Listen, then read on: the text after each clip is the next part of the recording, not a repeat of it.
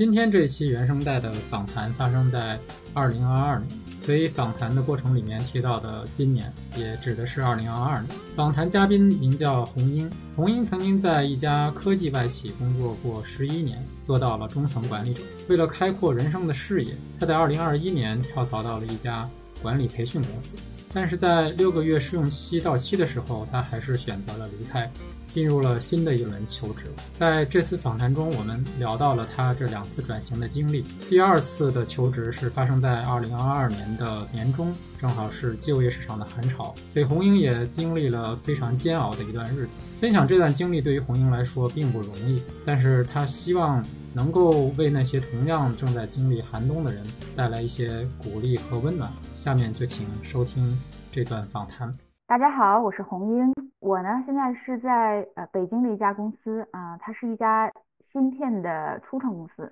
人工智能芯片的初创公司。然后在里面呢，做的是技术文档工程师这样的一个职位啊，其实呢就是为这个产品去写下相应的用户手册这样的一个工作内容。嗯，我呢是住在燕郊，呃，所以每天现在是从燕郊和北京进行通勤啊。我相信，如果要是真有燕郊的朋友听到的话呢，应该还是比较有感受的哈，因为现在上班都要两个多小时，下班也要一个半小时这样，这通勤时间还是比较久啊。你我觉得你身上的那个值得聊的点还蛮多的哈，我我我觉得可能光燕郊这个点 就可以聊很多。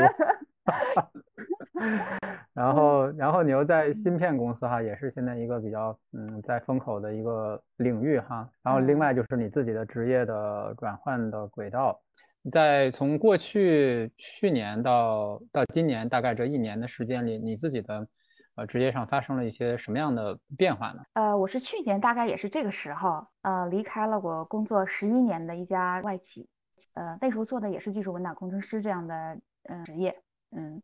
呃，离开了一家公司以后呢，就开始那时候也是裸辞哈，呃，就开始去找下一份工作，嗯，那那个时候找了就短短这一年呀。嗯，蛮有意思的啊。前面十一年是一直稳定的，就没有换过工作。然后短短这一年呀，就换了两份工作。嗯，然后前面上半年呢是在一家培训机构呢做专职的培训师。呃，然后中间呢现在有两个月处在这个离职的这种呃在找工作的状态。然后两个月以后呢是找到了现在这家单位，呃，在这家呃芯片公司呢做技术文档，相当于又做回了原来的自己的那个熟悉的呃专业。但是属于不同的行业，然后到现在为止应该是入职了有两个月啊，刚刚刚好两个月。嗯嗯，好的，那我们就先聊一聊，看当时在去年的年尾的时候，呃，离开上一家工作了十一年的公司，那个时候呃离开的主要的原因是？呃，那那个时候其实离开的话，是因为自己的嗯，长期相当于就是在一个你熟悉的环境、熟悉的行业去工作以后呢。其实你内心还会有一种渴望，就是我想从自己特别熟悉的一个领域或者一个地方呢，跳出去去见识一下更广阔的世界。其实内心是这样的一种不安分哈，嗯，呃导导致的呢，就从上一家公司呢想离职。呃，当然这个想法肯定也不是一天两天的了哈。其实去年的话，应该是疫情的第这两年，第二年。两年两两整年的样子哈，嗯，对对，所以说，所以后来就是因为疫疫情已经过了两整年了，然后后面的话，我就觉得，如果要是说还继续在自己那个环境里面去待着的话，不做任何变动的话。可能就能看到你自己的未来，就是这样的一成不变的这样的一种生活，嗯，所以我就想自己还是应该在自己可以行动的时候，呃，再去调整一下。相当于那个时候调整的时候，应该是在今年应该是三十七岁啊，是我三十七岁的时候，甚至内心的一种一种对于更大世界的一种渴望吧，啊，一种对新生活的一种渴望，所以做了这样的一个转换。嗯嗯，OK，呃，当时为什么会将目标锁定在培训师这个行业呢？嗯，当初其实也很和很多人去聊了聊哈，这是一个工作在做的，呃，都是一些特别信任的朋友啊，甚至一些专家，比如说你，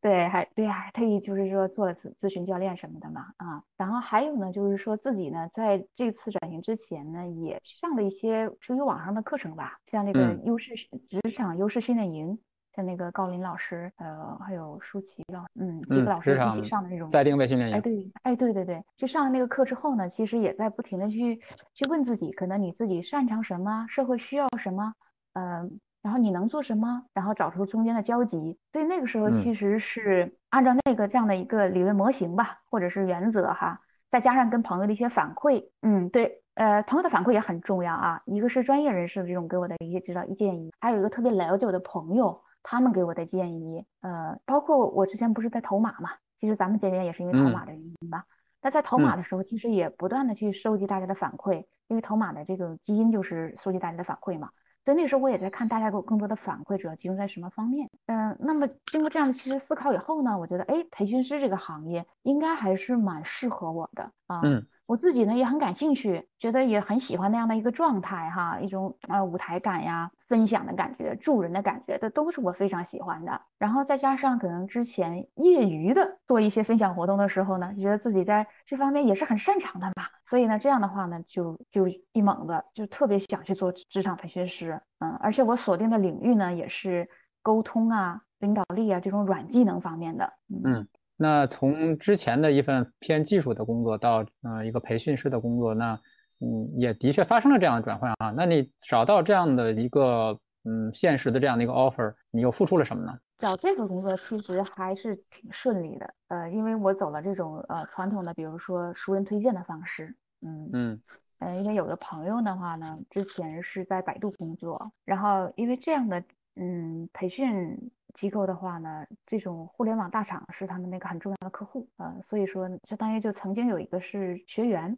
然后联系上了当初的一个老师，嗯，然后把我推荐到这个老师他供职的这种培训机构，所以说走的是熟人推荐的这样一条路线，先把我的简历呢递上去了，然后正好呢，相当于他们也是在呃在物色啊，是不是有更好的这个梯队人员，嗯，所以这样的话，相当于需求呢也就比较匹配，呃，所以一方面是需求匹配，一方面呢又有熟人推荐，所以这个为我这个背书嘛，所以可信度也比嗯较高，经历了两次的试讲，呃。后面的话，相当于就是入职了啊。熟人推荐，嗯呃，但是我以我的对你的了解，其实也并不是说当时你就是一猛子就看见这样的一个机会，直接面试两次就拿到了，因为还是有一个嗯去投简历的一个过程哈。那你当时呃离开上一份工作之后，你除了培训师这个领域的工作，你还投了其他领域的工作吗？呃，我那阶段就是确实是只投了培训师这样的一个工作，但是确实也在投简历，因为他的整个的这个入职时间是比较长的，相当于我离开上一家公司的时候，他并没有那时候并没有开始第一次试讲还都没有做呢，所以相当于并不是说稳定拿到 offer 之后我才离开了上一家公司，不是这样子的。嗯呃，只是在那相当于那个过程当中，我们是我知道这家公司，然后有了一些非常非常简单的接触，然后同时其实也在投简历。那时候投的呢都是培训师这个岗位，因为那时候相当于我就就谋定了这个方向了。呃，那时候投的嗯投的职位呢是大概应该有三百多，都是跟培训师有关的。哎呀，对，一个是我也不着急，哎，我心态也很那时候相当于我的心态也很稳啊，对吧？我觉得这个忙什么的啊，而且我有自己的目目标嘛。所以说我也不着急，然后虽然投了那么多，是因为我一直是执行力比较强的人，所以说就是反正看着相同的我就投，看着相同的就投。其实真正去面试的也不多，但我那时候并没有意识到是因为市场的形势比较严峻，所以可能我的机会不多。我只是以为他可能有相应的反馈周期呀，啊，对，可能是因为这个原因。那时候再就是面试了一些面试了一些咨询机构，对，因为我那时候投了两个职位，一个是培训师，还有个是咨询顾问。咨询顾问的话，相对来讲就没有培训师这么窄了，啊，就比较广了。比如说他提到了这种数字化转型方案的这个，哦对这种方面我也去，我也投啊，对，或者什么战略咨询顾问呐，啊，人才发展什么的这方面就都投，对，就只只要是他写的咨询顾问，然后我觉得可能我跟他来讲就是有可能，哎，那么我都会去投。那那我想问一下哈，因为你也刚才非常直率的给我们讲了你的年龄哈，就是去年离开的时候的。嗯、那那我是想，其实三十七岁对于一个中中年职场人来讲，也是一个通常来说也是已经进入到一个相对成熟的阶段了哈。所以嗯、呃，那当时你在的那个公司，呃，应该说也不是一个很大的一个一个外企哈。所以嗯，那。你当时是做到了一个什么样的，嗯，在你是在这个阶梯上的什么位置呢？呃，应该属于中层管理吧。所以当时也有已经在在带人，然后也是一个中层管理者。对对，所以那时候在管理一个团队，北京这边的话十多个人，然后有的时候可能也会跨国那边也会有那么几个吧。啊，也根据组织情况的变动，它有的时候也是处在动态嘛，啊，嗯但数量也不是很多，嗯，就五六多的时候五六个啊，少的时候一两个吧。所以在呃带领团队或者说嗯领导力的层面，实际上也是有自己的经验和能力的哈。但是你要去到培训师的话，基本上你要是在这个另外一个领域，基本上有有点算是从零开始了啊。当然，嗯肯定之前有一些我们叫非专业或者说我们叫业余选手的一些经历啊。嗯嗯，从这个角度来讲，其实你是从原来的一个公司里面的中层的管理者，去到了另外一个行业的一个公司的，嗯，几乎算是从零开始哈。虽然虽然可能不是是吧？嗯虽然不是助理，是但至少嗯至少这个从大家来看是一个嗯跨行过来的一个新人哈。所以你嗯觉得当时呃刚去的时候是什么样的一种感受呢？呃，我刚去刚去的时候，我特别开心，就是一旦嗯成面试上以后，我那时候的心态也是从零开始，因为入嗯公司的时候，他会要求每个员工，呃，说一段你自己的一个，就简单介绍一下你自己嘛，啊，嗯所以那时候我的介绍里面的话，就是说从零开始重新出发，呃，嗯新的话就是我喜欢嘛。从零的话，就是我把自己的定位也是，就是说我就是从零开始做这么一个新的行业，嗯。呃，那么这个行业的所有的东西我都要学习，都愿意去尝试，呃，所以刚才就是你看你刚才提到说是可能助理啊或者什么的这样的一个一些一些东西啊什么，我其实我都我觉得对我来讲我都无所谓，我不觉得说是你来了这边之后，如果从助理开始做，你受不受委屈啊？嗯，并没有，并不会啊，嗯嗯，都不会的，对，呃，只不过是进去之后，他大家的定位就是不一样的，因为你的方向就是做培训老师嘛，所以定义的嗯。方向就是人才发展顾问啊，培训师。那如果我们现在回头看哈，因为现在已经离开了那家公司哈，然后大概一年嗯也过去了啊。如果回头看的话，你觉得你会把它分成几个阶段呢？一共呢，其实在那边就待了半年的时间哈，嗯呃，所以说的整个来讲的话，嗯嗯，一开始吧，可能嗯，如果是非要细分的话呢，可能还是有一些阶段性的东西哈。那比如说一开始的阶段的话，就是一种美梦成真的感觉啊、嗯我那时候每天都是，呃，嗯不能说实际上是唱着歌儿的哈，但内心里其实就是唱着歌儿的，每个字儿的，然后就是那种欢快的哈，冲向单位。然后那时候其实也是那个通勤距离也很长哈，呃，对，就是那时候，但是我觉得一点也不辛苦，因为我觉得我在为自己特别喜欢的一件事情去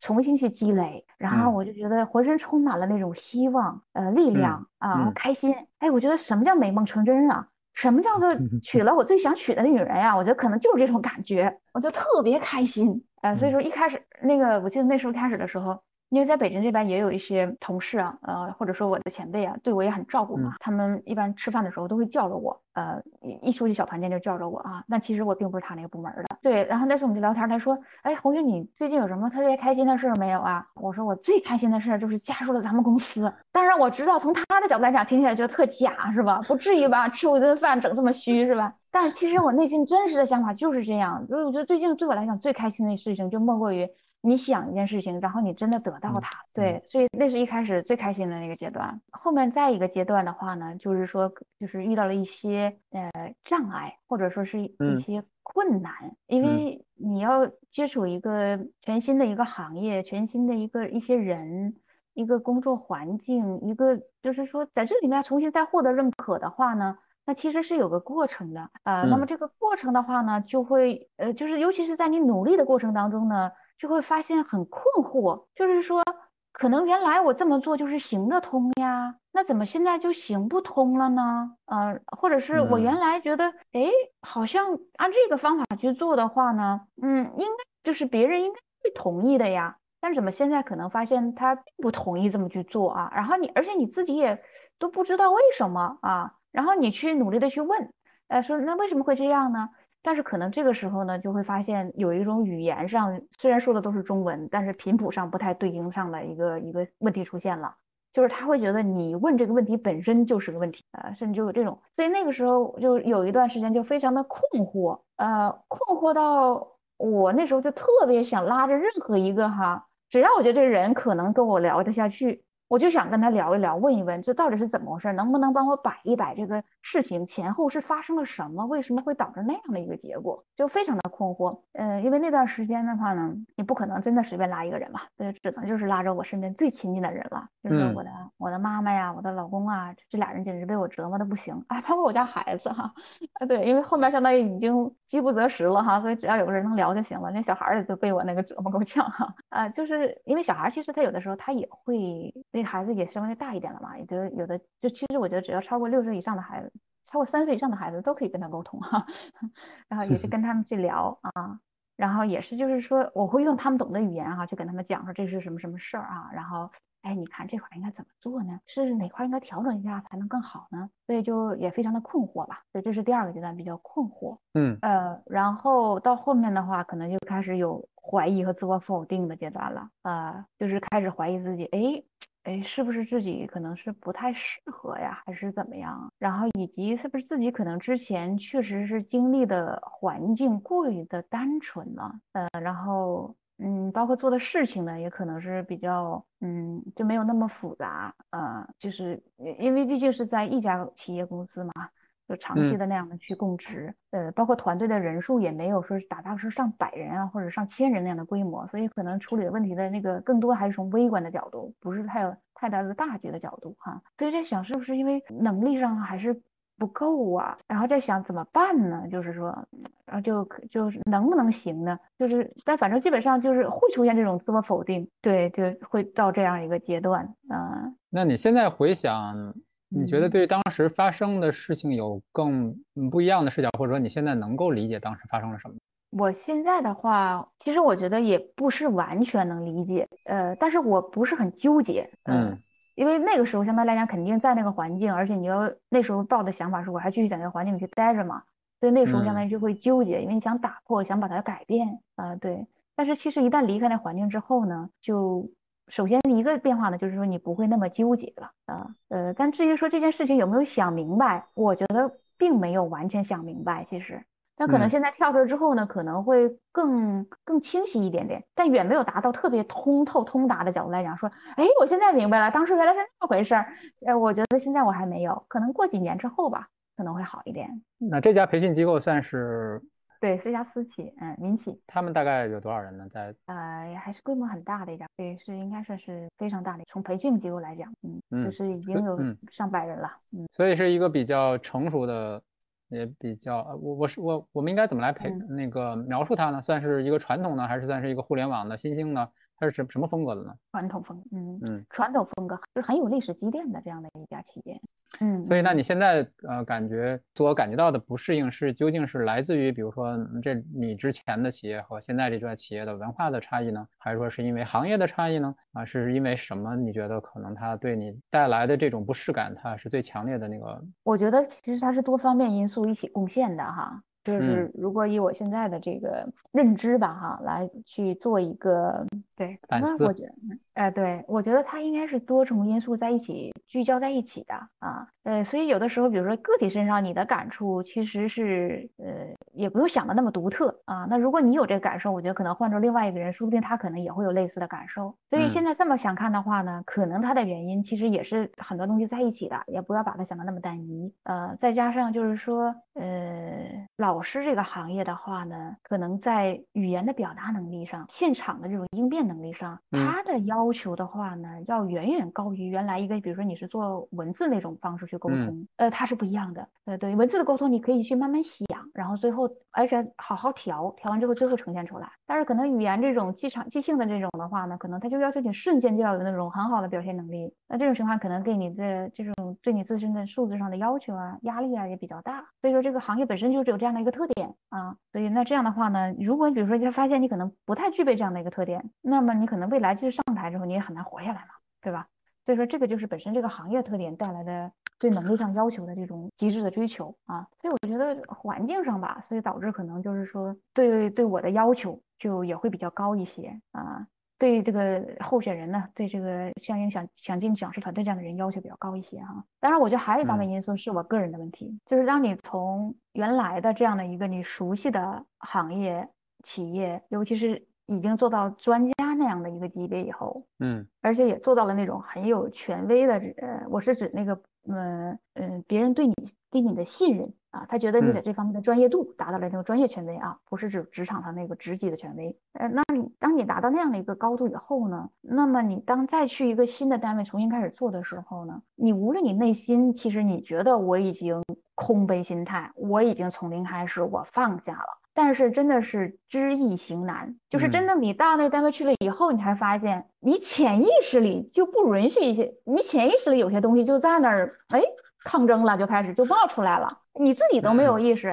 你自己你自己去想，哎，不对，我心理上已经做好准备了呀，包括我说话的时候也这样啊，我空杯呀，我空啊，我空，我什么都没有啊，这种。但是其实你发现，等到有一种，哎，当他碰撞到你那个潜在的东西的时候，它就会蹦出来了。所以说现在再回头看的时候，所以空杯心态也不一样，一个是看起来空杯，一个是真的空杯，一个是啊、真的空杯也包括别人，就是你自己觉得你真的空杯了，和别人 看到你真的空杯了，可能还是有几个不停的这个不同的这个阶段的吧，嗯，所以我觉得跟我本身来讲，可能自己呃对这个换行业所带来的挑战认识不足啊，包括对自己到底应该调整什么程度。才算是调整到位了，嗯，有自己自身的问题，所以几个方嗯面可能融合在一起吧，所以是就是说没有让我的美梦继续做下去。好，那还有一个问题，我嗯就是你在这个嗯工作里的这一年不到的时间，嗯呃，你觉得疫情这件事情对对于你所在的公司和你自己对在这份工作里的体验，它造成了什么影响呢？嗯，这个哎，这个这个蛮有意思的，但是我想真是分成两个层次去谈这个问嗯题啊。一个呢，就是从我就是一个不当家不知柴米贵啊，我就是一个员工的角度来讲，我怎么看这件事儿啊。嗯然后还有一个就是说，从整个企那个企业的角度来讲，可能他到底真的在经历什么。先说第一个啊，就是那咱先说说咱小我的事儿嗯啊。嗯嗯因为对我来讲，其实还在试用期嘛，啊，而且试用期其实是有保护津贴的嘛，对嗯公司还是非常的不错的哈。他也知道新人成长是需要一个阶段的。那换句话说，就是说我跟原来的拿这个固定工资的固定薪水的员工其实没有太大的差异的嗯啊。那那段时间其实疫情封闭之后呢，我就被迫的要在家办公啊，啊，或者是嗯我去别的地方出差以后呢，然后公司也会火火速的，就是把我在这个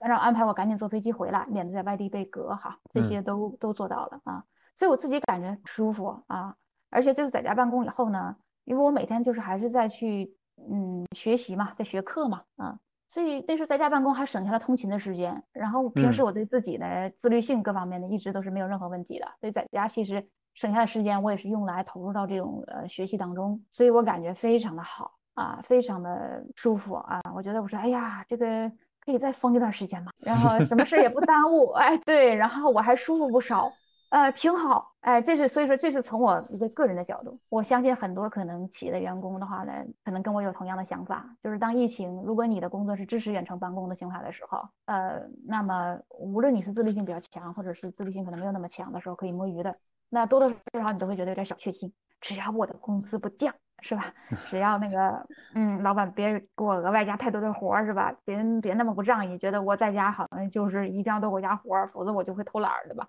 嗯，那没有什么太大变化的话，其实我还是挺舒服的，就是那种在家办公的状态，对吧？嗯，所以嗯我觉得这是我的那时候的一个心里的真实的一个感受哈。那这是从小我的角度来讲，从一个员工的角度来讲，我是这样去感受这场这个疫情的。然后今年上半年的疫情确实还是挺残忍的哈，因为尤其是冲击的城市呢是咱们中国的这个经济中心嘛，上海嘛啊。嗯因为我们上海的那个老师是最多，呃，上海哦的成熟的老师，包括出名的老师也是最多的，就客户要课的那个老师也是最多的，呃，所以说那个时候相当于就意味着那些就是主要的生产力啊啊，就整个就被困在了那个地方，相当于就没有办法去出来，这嗯就意味着对整整个公司的这个经济现金流的打击还是非常大啊。嗯所以这种情况来讲，真的是能扛过去的都太难了。我觉得那个时候，其实对于公司的决策者来讲，呃，对于那些要给大家发钱的人角度来讲的话，真的可能是，哎呀，可能没有能睡好觉的，太难了。嗯，包括一些老师也是一样，因为老师后面呢，他这个呃，他的薪资结构是你通过上课嘛，对吧？你嗯上课你就有收课时的入。量有关系的。对，你不上课就没收入，那就意味着相当于你突然间就存在一个没有收入来源这样的一个状态，那谁能受得了啊？对吧？时间长了，真是受不了。从一开始就是打乱了你的计划，就不允许相当于你原来跟客户承诺好的，真的很多就是这个这些讲师真的是特别不容易。他们每次能够光鲜的出现在大家面前，出现在学员面前的时候，你不知道他背后其实经历了什么。他真的是为了可能准时的出现，他可能提前好几天就要住酒店，可能真的是很早就要出发。克服了很多困难，很多的不如意，然后才出现在你的面前的。呃，他很重视自己的那份承诺的，所以一开始疫情出现的时候，相当就意味着他的承诺不再能够兑现了，这个就很纠结，对他这个我们本身的信誉名名誉上可能就有影响。然后再加上中间呢，相当于又不能去授课，呃，那经济收入上的影响也来了。然后等到后面，相当于是，嗯，各种项的消息呢，呃，渠道也比较多，所以说导致呢有些消息可能不实，所以跟客户那边还有使那种信息差。那这种东西带来的困扰呢，又要再去考验物客户和企业之间的信任和老师之间的信任，我觉得真的是挺难的，挺难的这样的一个过程。嗯，好在现在反正上海那边疫情不是已经结束一段时间了嘛，应该是都已经恢复正常了。嗯，再加上可能呃一个老企业，我觉得最好的就是它多年的这个信誉是通过多年的和客户之间的信任建立起来的，所以也不会因为暂时的几个月的这样的一个冲击呢而动摇它的根基的。我们来聊聊你的现在这份工作哈，那嗯，最终促使你离开这个培训师这个行业的有没有什么比较大的出发点？呃，这个应该是到试用期节点的一个考核，考核的时间到了，所以说双方经过这个比较友好的这种沟通啊，然后达成了一致，嗯，所以就试用期到了，正好你也觉得说不想再坚持，嗯，是这样，嗯。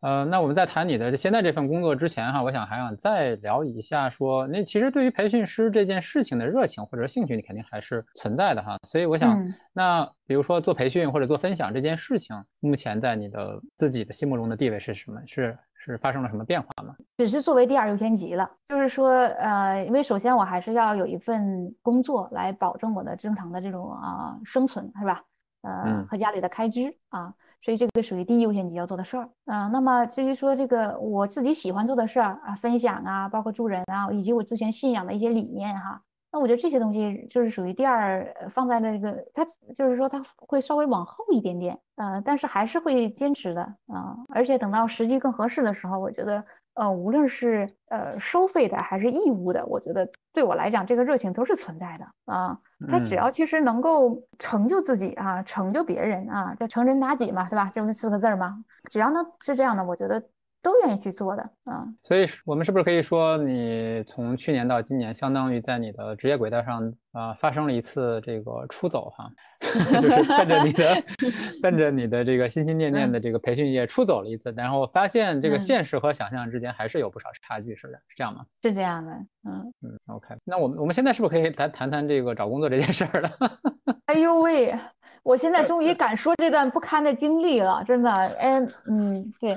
哎呦，那两个月哈，整个人就是都不好了，嗯，就是那种呃，两个多月就是一直在投简历找工作，嗯。你说的是今年这次是吗？对对对，嗯，然后呃，我因为我原来你还记得吗？我之前是因为那个时候现在很困惑嘛，就找这个人就想沟通啊，所以连家里的那个孩子都已经抓上来了哈，嗯。哦，那段时间就是完全呈现一种相反的一个状态。我不想跟任何人沟通，对我，我，我就是没话，跟谁都没话啊，说什么呢？对吧？没啥可说的。然后觉得自己呢也不知道说未来的方向在哪里，然后要去做什么，对吧？然后就突然就是到最极端的时候，就觉得难道自己就是说一个三十七八岁的人，有手有脚，就是感觉是什么都有，对吧？什么都不缺的人，难道就这样就闲在家里了吗？就是这这就是有段时间，相当于就出现甚至这种想法，就就会占据我的脑子里，因为因为以前的时候，比如说可能看到有别人啊，就是说咱们就是说别人，如果我换出来哈，我是那个别人出现这种情况，我一定要跟他讲什么？哎呀，你是个人才呀，对吧？你愁什么呢？对不对？现在大形势不好，你再等一等，不着急的，对吧？以你，你看，对吧？你看有学历，有能力，对吧？你怕什么？不要着急啊，对吧？我一定会跟他这样去讲的。当这件事情发生到你自己身上的时候，你突然间就觉得这个这话一点用没有哈，哎，一点安慰的作用都没有。哎，到你自己的时候，你发现这话，呃，就不是那么回事了，它就不再，对，它就不会在你脑子里再给你起作用了啊。对，所以说这段真的是非常宝贵的一段经历，所有在你人生中能够给你留下痕迹而且并且这个痕迹是让你能够有所收获的吧？我认为都是宝贵，都是宝，都是特别值钱。那那你觉得这次今年找工作的两个月和去年找工作的为什么差感受上会有这么大的差异呢？嗯，我我其实觉得去年那段时间找工作的时候，我想想啊，其实我觉得可能那段时间的话呢，可能是因为我还是比较快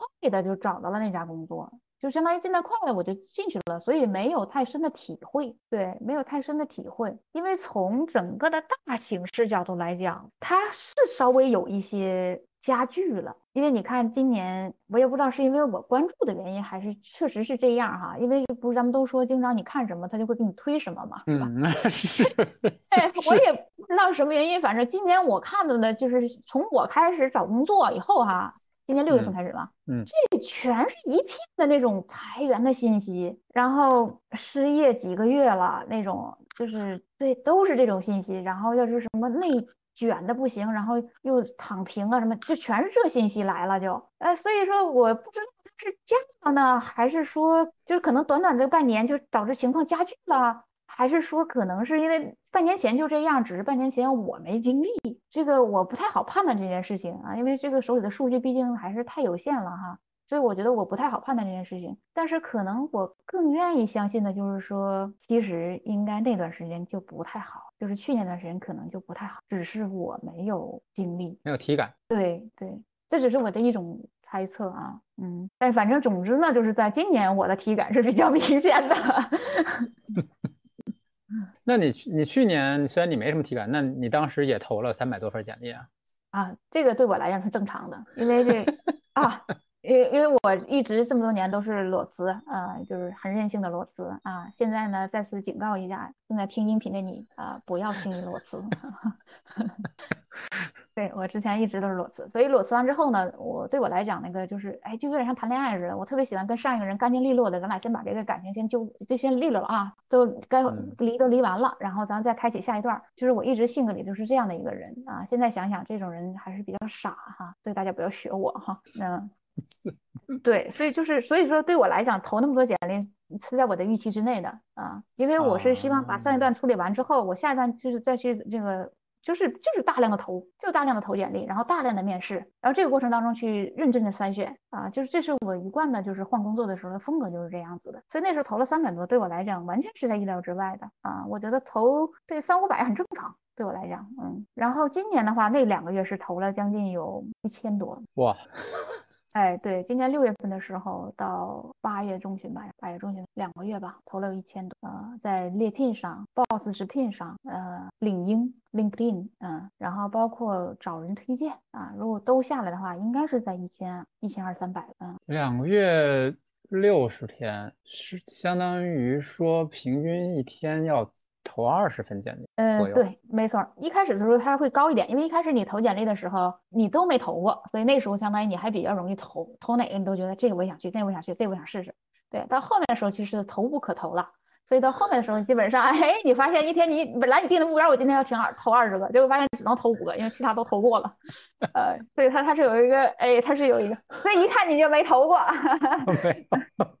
哎，一看就没投过啊。你的意思是说，基本上啊，就是便利哈，就是把把你把能投的，你你你觉得可以试试的岗位，市场上的东西全都投完了。对对，是要都投的。当然，这是我是觉得是这样啊，因为每个人走的路线不一样。有的人相当于就是说，可能我就投几个，然后再托朋友问一问，然后就精准的、精准的那种。对，然后我呢，相当于就是这种风格。我觉得只要有效就。至于是什么风格，嗯，那那你这样海投之后得到的回应的数量？或者是比例是什么样子的？咱们就按千来计算吧，咱们忽略一下，比如刚才就算一千吧，千分之十吧，到十五这样子，所以说不是很。这千分之十是都产生面试机会了吗？大概应该算是沟通机会，沟通沟通机会大概应该是在三十左右吧。然后相当于如果是说比较对得上的话，应该在面试的话，大概应该会有个十来个吧，十来个面试。这个可能跟什么有关哈？跟那个我的这个行业有关。因为我这行业比较小众嘛，我相信如果要是说你做做的行业可能更多的是这种开发呃测试，那么你的那个数量级不会像我这么悲观啊。应该会更大一些。呃，但是今年的形势确实是不是那么的好，通过投简历的状态感觉好像不是那么的好，所以还是大家有一个合理的预期，稍微的调一调啊。所以说，如果你没有收到那个回馈，也蛮正常。因为我见到的情况呢，一个呢是他发的消息本身就是假消息，他其实不缺人。因为我可能投完之后呢，有的时候我还会，哎，我看这个公司好像我有某些人在那个公司，我就会问问他，我说，哎，这个你们公司在招人吗？这个职位我昨天刚投掉了，如果你那边还可以再帮我内推一下，帮我内推一下，然后他就会说，哎，这人不招人呀。我们可能是人事忘了关了吧，啊，所以说就是有这样的情况啊。当然这个还是比较好的啊，我觉得可能是不是还有一些就是为了为了这个就是显示自己意思公司在招人，所以就在那挂了，就是但其实他也不组织任何面试那种，可能应该也会有这样的吧，刷存在感啊。哎，对，可能也会有这样的，对，所以说对，所以说有一方面是这个原因，现在那个需求其实并不是完全是真实的，还是有些水分的。所以，尽管你看着他职位在，但他不见得真的要人，这是一方面。还有一方面呢，就是竞竞争的非常激烈。呃，当初我在嗯投一个大厂互联网大厂的一个职位的时候，我是比较早就得到消息了，因为是一个朋友，相当于就知道这块有一个坑啊，然后呢又知道我相当于是处在这样一个状态，所以说就就就是跟我说说你那你这个好好把简历什么都改一改，然后准备，然后就是那个什么好好准备哦，对，还给我加油打气什么的。嗯，然后后来呢？结果就是，其实就在短短的一天，就收到了二十封，而且就是说这二十封简历的话呢，还有很多都是像我这样比较资深的人，就不是说，比如说都是那种没有这么多年经验的呀，啊，或者是可能就是头头是是的那种啊，不是那样的，就是像我这样有经验的人，其实也。也占到百分之三四十，都是特别有经验。对，而且包括面试轮数也蛮多的，也面了四轮吧，正式的面试算是四轮。嗯，包括可能有的是视频面，有的是去现场跟人谈。对，这面试的轮数也是蛮多的。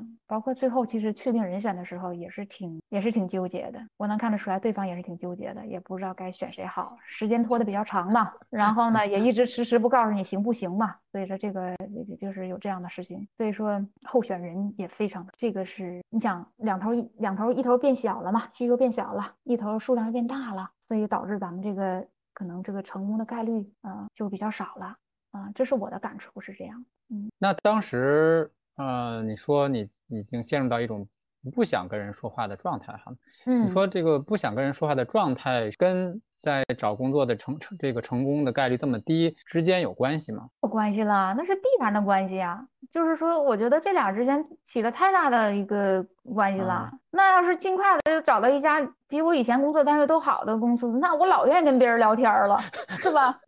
那我的状态得多阳光啊！嗯，所以所以是还是经历上的挫败感，所以使自己的状态比较 down，对吗？对呀，嗯，包括对未来的一种不确定啊。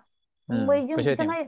没有安全感了呀！你说一个人你的安全感来哪里？你的职业稳定性肯定是你的安全感很大一部分呀，对吧？如果我说，哎，你今天在这待着呢，虽然我没动，但是我要是动的话，我随便去哪儿，我觉得都可以，对吧？都非常有希望，大家都抢着要我，对吧？那我的安全感自然而然就有了呀。但是你说现在的状态是我像一个，哎，我原来是摆在那个高级商品店的那个精品果盘，对不对？哎呦，现在跑一边成个烂林烂水果了，然后还没人要哈。都已经打折贱卖了，还没人瞅一眼，对吧？那肯定是不一样的呀。嗯，所以说因为这个导致的就是状态不好，所以就价值感整个来讲就非常的低。那你那你身边的家人能感受到吗？就是你的这种嗯情绪比较低，包括是不是也变得更那个寡言少语？能感受到，能感受到，他们变得说话也肯定是比原来要小心一点嘛。就是不知道是他妈妈这个 什么情况，这是是吧？这个，而且就是有的时候也会故意逗逗我，然后让我多说一些话，多聊一些，这别到时候抑郁了这。呃，然后还有就是，你看明显的就是我老公也是特别的，因为每年的时候，其实我这个人不是很注重仪式感，我这时候是比较注重那个实际的一个人。呃，我不是说那种伪，就是那个我是务实的一个人哈，不是说唯利是图的人啊。但是那个比如说。对那个仪式感这些东西，其实我个人来讲不是看得很重，我更在乎的就是说你这个人是不是呃真正的关心我，但我不一定在乎的是你一定要送我鲜花啊，就是这我是这个意思哈。所以说像平时每年过什么呃什么什么什么生日啊，这个东西对我来讲真的是无所谓啊，呃我对我来讲不不重要，因为我觉得只要心里有我，然后就平时的都帮我干点活啥的就挺好，是吧？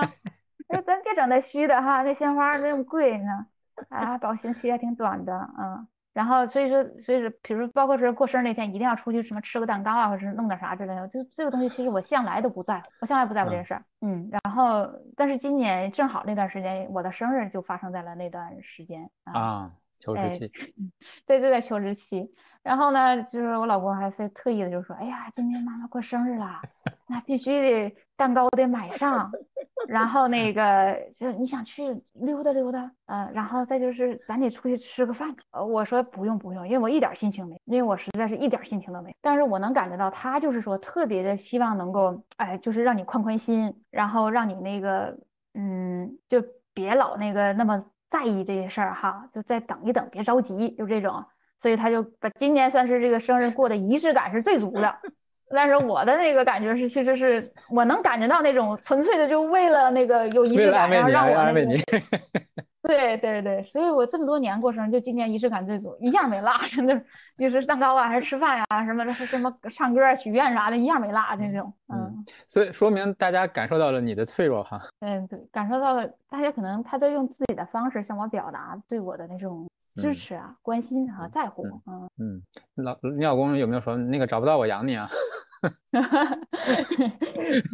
给他一直都说，你知道吗？嗯，对，这一直都有说，对，就在我那个就是完全用不着他的时候，他也会说。他一直说，但是你从来不觉得这是一个选项，是吗？对，基本上在我这边来看的话，是无论是男人女人，其实都是一个独立性的个体，你应该是有自己的一份一个事儿要做的，倒不见得非得说是个什么事业，但是事是要做的，要自己去独立去做，独立去承担这个社会的责任。呃，我觉得这个。要独立的去发光吧，我觉得这是呃，这个这是应该去做的。嗯，我觉得依附于别人这种事情，应该在我这儿不是一个选择。再问一个问题啊，就是你刚刚谈到就业形势不好，所以其实，嗯，也就是说，在这个就业市场上，现在在找工作的人，实际上我理解就是什么年什么年龄段的都有，对吧？相比就是前面。几年吧，我觉得，因为就是从嗯，可能再往前倒退那些年的时候，可能那个时候他的求职市场更多的规律就是跟学生的毕业有关了，嗯，对吧？就是然后正常的真的也会有，就是人有经验的人去来回去跳槽啊，呃，调整，但他这个调整往往是因为他希望调整了，哦，我主动去调整，对吧？但是今年可能被迫调整的还是蛮多的，就是说因为整个企业的呃裁员啊。对吧？呃，优化呀，然后包括有一些岗位不存在了，要压缩，对吧？嗯，对，这个我觉得是我感觉比较明显。嗯，你像从面试过程当中，我能感觉到，你如果真是纯管理的，就是说不会干活、不出活那种，我觉得应该是挑战比较大。因为在面试过程当中的时候，他们其实看我，因为是做到了这个团队经理的这样的一个位置，哎，那他们很担心一个问题啊，说是那你看你来了之后呀，这个可是要干活的呀，啊，一个是你心态上愿不愿意啊？但这个事是客气客气，他更关心的就是你能力上 是不是已经退化了呀？只会安排事儿干活，然后你自己啥也不会干了吧？对吧？我觉得这是他其实内心里更担心的一个问题。哎，对，所以说我觉得今年的话，其实从求职市场来看的话，嗯，光会指挥人干活，自己不会干的，可能在做这个新的岗位上适应上来讲，会会要提前做些准备，就是你那些原来的基本功什么的不能丢，还是得做。因为我现在其实做的事情，完全都是我原来干团队的时候，我的团队成员在做的事情。呃，当然你也要做那个以前做的稍微有点高度的事情，你也要在做。因为现在是我这个这个单位只有我一个人嘛，做这样的一个事情嘛，所以说呢，你无论是整体的规划设计，呃，模板的设计啊，包括一些什么涉及到一些安全啊，什么什么呃版权之类的这些大局上的事情啊，然后包括那个小的细微上的事事情，你都要一一把手去做。所以说那个我们开玩笑说，这哪是招一招一个人，这是 这是把一个团队。哎，对，就把一个团队该干的事儿，你现在你就都得干了啊！就是经理也是你，员工也是你哈。没有经理 title，对，就是你就是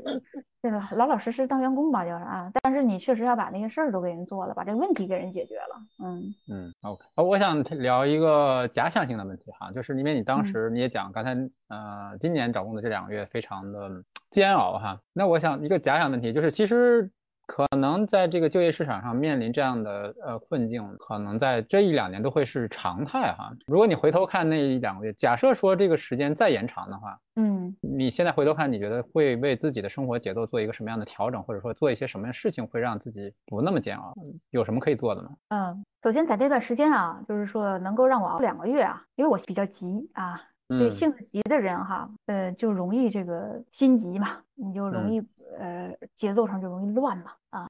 对，所以说那个我那段时间其实就有一个方法，就是别让自己闲下来，对，所以那段时间即使是在找工作，但我的。节奏仍然是非常规律的。我每天早上去做运动，简单的运动，然后上午呢是固定的时间。我以前也是要喜欢那个早早的开始工作嘛，也是八点钟准时坐在电脑前开始投简历，哎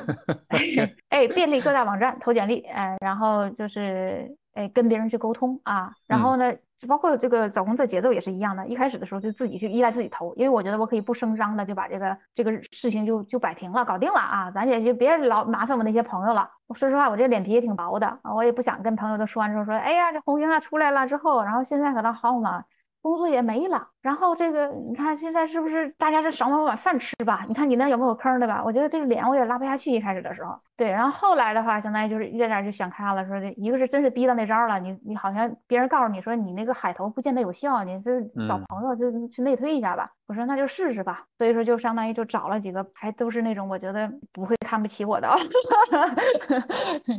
换句话说就是还是特别好的朋友哈。就是找他们去帮我内推一下啊，就就做这样的一些事情，会一段时间。然后因为后面我刚才也讲了，你前面可能会发现都没投过嘛，所以你可能花了一天的时间去投简历，你也很忙啊，投简历、改简历、跟猎头沟通什么的也挺忙的啊。但是后面的时候你发现你没那么忙了，因为都投完了，然后也没有面试，呃，所以在那个时候呢，呃，我就怎么办？我说那我不行，我这闲闲着我的心慌啊。哎，我这不行，我受不了啊！这怎么办？我那不能躺着吧？我 对，所以你而且你一闲下来你就琢磨着我找不着工作了，哎呀，我我没饭吃了，完我就不行了，我这个就这种，所以我就开始就琢磨着我是不是可以考个什么证儿哦，对，然后就开始就找说是 PMP 考过了啊，这个那就得考别的了，然后然后就是太贵的也不行，哎呦，现在这个经济上也受限，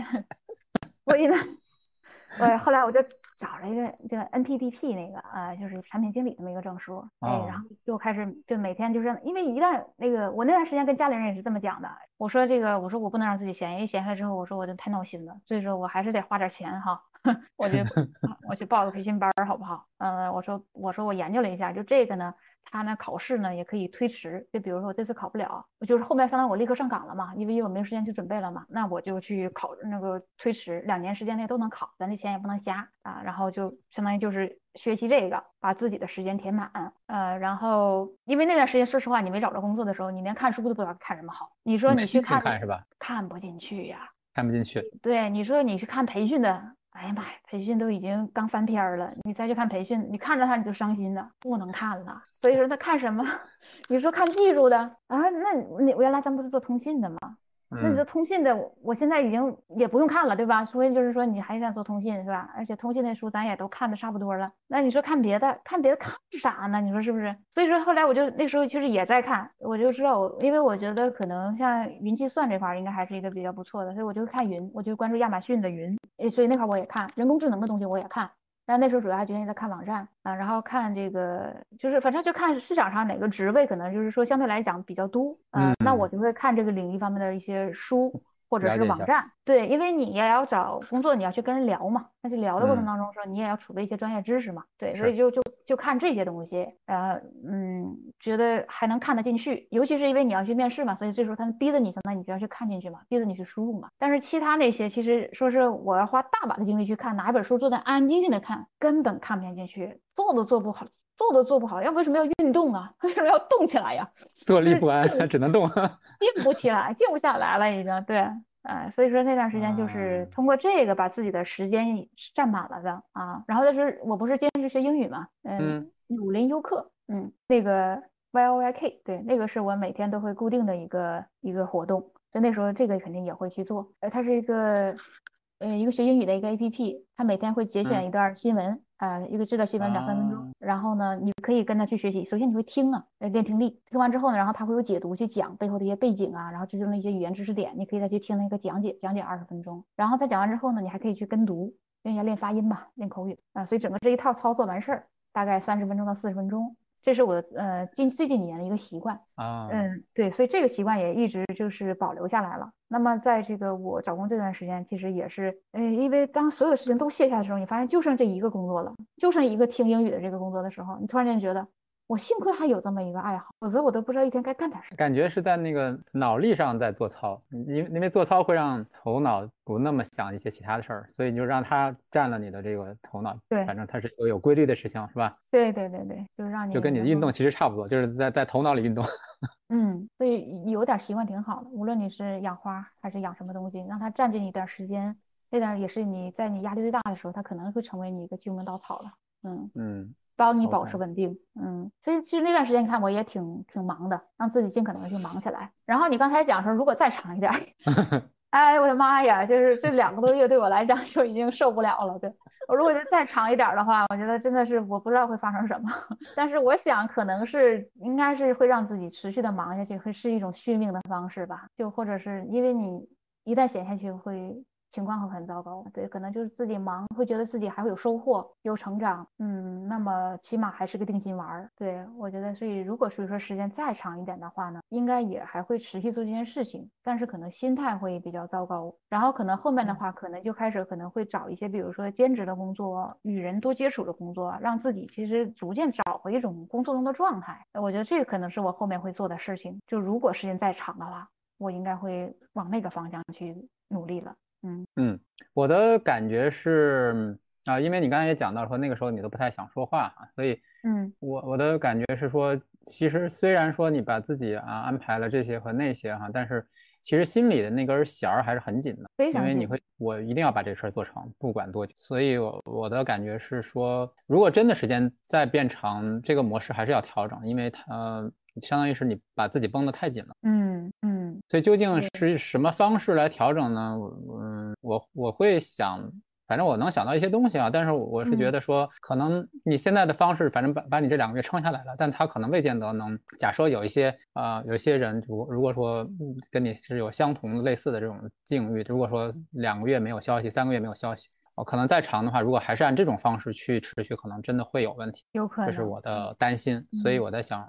嗯，如果如果说听众里有人是在经历类似的遭遇的话，我觉得可能需要调整一下这个模式，就是因为你对那件事情的，我们就叫执着心好了，就是这执着心，当它特别强的时候，有的时候你绷到后面你是绷不住的，有可能，嗯，就像一个皮筋，啊，老是在绷着，是吧？对对。然后你没有一个特别有效的缓解方式的话，对。这就会就是弹性就没了嘛。是的，所以有的时候那个我们跟执着心相处，实际上是一个很很大的考验。就是当你特别想完成一件事情的时候，啊，然后又长期的完不成，怎么来跟这种心情相处？那我想回到刚才这个你你说的这个现在这份工作哈，那最后反正你是终于找到了这份工作哈，所以这份工作找到的是靠内推吗？还是靠什么呢？还是在你的海投里面有一个 有一个缘分到了？海投里面的一个缘分到了。是海投的一个缘分，所以说任何方式都不要放过。就是如果你要是就是说，别觉得可能哪哪条路能走通啊，哪个会有回响，不一定，嗯，不一定，都做，都去做，嗯，这就是缘分的事儿，跟那个谈恋爱是一样的，嗯。那在这个工作的面试的过程中，有聊到你过去这一年的这个职场出走的经历吗？聊 聊。嗯，什么都可以聊，就是说我对我来讲的话，真实是我的一个人生底色吧，我算是，也不能说这么大一个词儿吧。我想说，就是是我一个品质的一部分吧，就已经是我这个不可以妥协的品质的一部分。对，呃，所以说，其实，在做职位的取舍过程当中的时候，如果我发现这家单位崇尚的并不是真实，那这种情况来讲。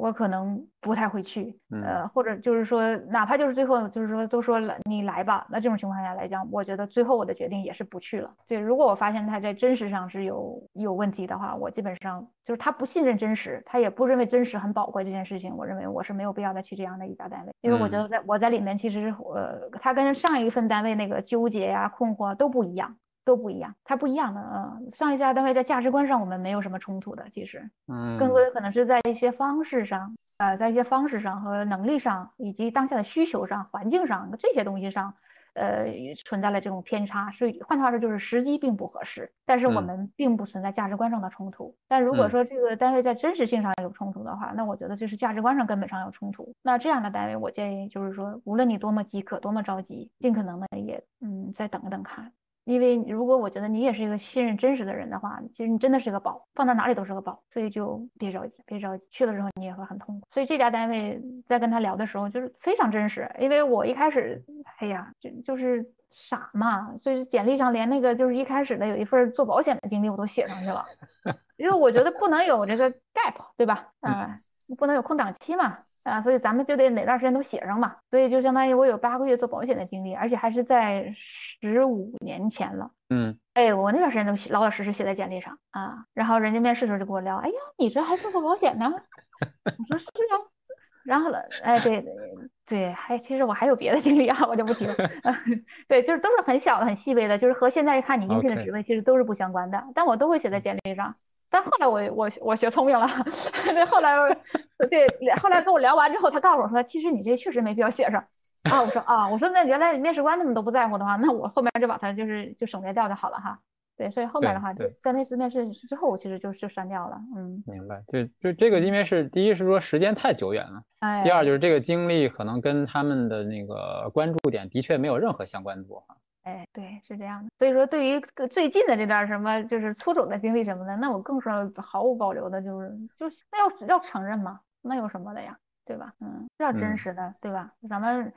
我不知道，相当于可能跟企业的缘分到底最后会走多久，因为这有很多原因决定的。但我觉得只要是认真的开始这段关系，都是彼此建立在一个特别真实的一个基础上啊。所以只要你关心的，呃，而且曾经是事实的东西，我觉得感兴趣咱们就可以都聊一聊嘛，坦诚的说一说。嗯，好的，好，我觉得这这段经历可能的确对你来说也是一个意外的人生经历哈，没有没有想到会这么这么困难哈，就是这这段转折，包括从从出走再回来的时候，出走嘛本身大家都可能觉得很惊诧，没想到出走了又回来了。我们时间差不多哈，所以我想我们收个尾哈。就是你从你自己的回顾和经历来看，你觉得你有什么想分享给跟你处在类似的纠结和困境中的，还在就业市场上挣扎的中年人？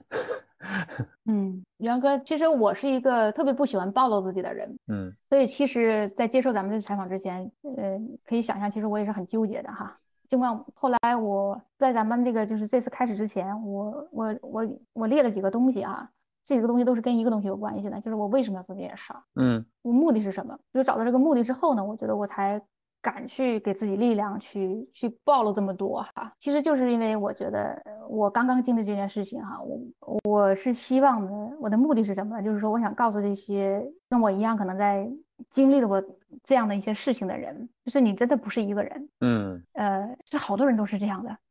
嗯，所以说你这个过程当中，你会感觉自己被掏空啊，会有自我否定啊，会非常的孤单呐、因为你刚离群儿嘛，对吧？离开了一个熟悉的群体嘛，会孤单了，太正常了，都有都有。对，真的你不是一个人，呃，然后还有呢，就是说刚才咱们聊了很多具体的数字啊，就是说投了多少简历，然后以及多长时间什么的，这也都是我其实是刻意的去去把它说的更清楚一点，让大家更有一个更直观的一个感受，就是说其实那段时间它是一个是一个真的是去丈量的一个一段一段一段时间哈，它是有有印记的，它并不是现在说回想起来之后说哎呀很短啊。然后就是谁都有那时候，就这种很模糊就过去了。不是，其实每一分钟、每每一小时、每一天都是很难熬的，都是有很多事情去面对的。所以说，真的是挺不容易的，是挺不容易的。然后我觉得最后的话，其实就是说想跟大家说的呢，就是嗯，还是要顺势而为吧。因为现在这个呃，要认可当下的这种外在的环境和我们自己的一些自身的切实的情况。呃，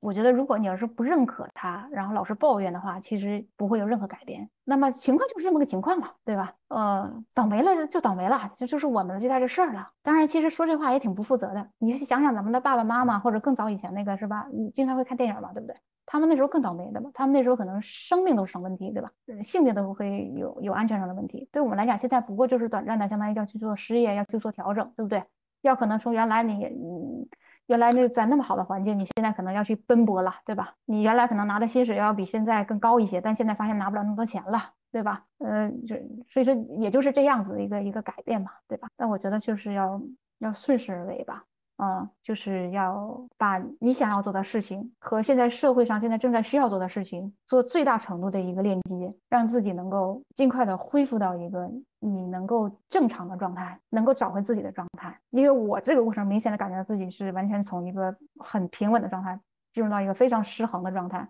然后再慢慢找回自己的状态，包括我现在的状态都不是很好。所以说，我现在其实这次就是说，其实您之前不也也跟我说过，是不是可以接受采访？但是我一直没有特别主动的那种，只是在被动的回应。好呀，其实就是因为我自己也不是说完全准备好了。因为有些人当他完全走出来的时候，他再去谈这段经历的时候，他会很淡定、很稳定，也很知道自己要说什么、要表达什么。但是我觉得这个状态也不是特别的好。但是我就是觉得，可能等我好了，大家也不太需要了。所以呢，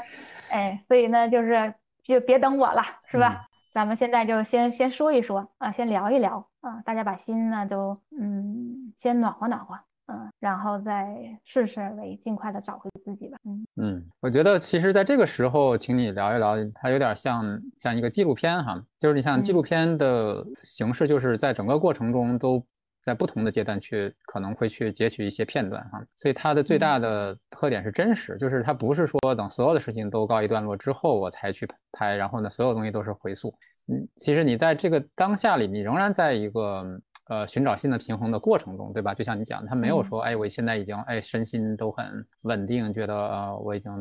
脱离苦海，脱离了那些焦虑，其实还没有完全的那个找到那种感觉。但是就像你讲的哈，它也仍然是你的一个真实的感觉，而且可能所有的人就是经历过这些事情，他们也都会这样的经历哈。所以我觉得这这也是我们这个对话它的价值之一，就是它它仍然是真实的。就算说你到现在仍然也不是感觉特别的呃舒坦啊，或者说哎我有元气会很元元气满满了没有对吧？但是它它仍然是也是你在经历的过程中的一个片段哈，嗯，一个真实的片段。所以你现在讲可能会。觉得说还是，比如说，仍然内心有一些纠结，有一些东西没有完全过去。但是跟你完全过去时候再讲，那可能跟大家的感受可能又不一样。这样，还是说希望能够对大家有帮助就好。嗯，是这样。所以非常感谢你接受这个邀请。感谢杨哥，谢谢杨哥。嗯，好的，那我们就这样结束了。好，行。今天这期原声带就到这里。如果你喜欢这期节目，请分享给你的朋友。欢迎你在评论区留下你的反馈，同时欢迎关注我的公众号“去活家”，有趣的去，生活的活，企业家的家。期待与你下次再见。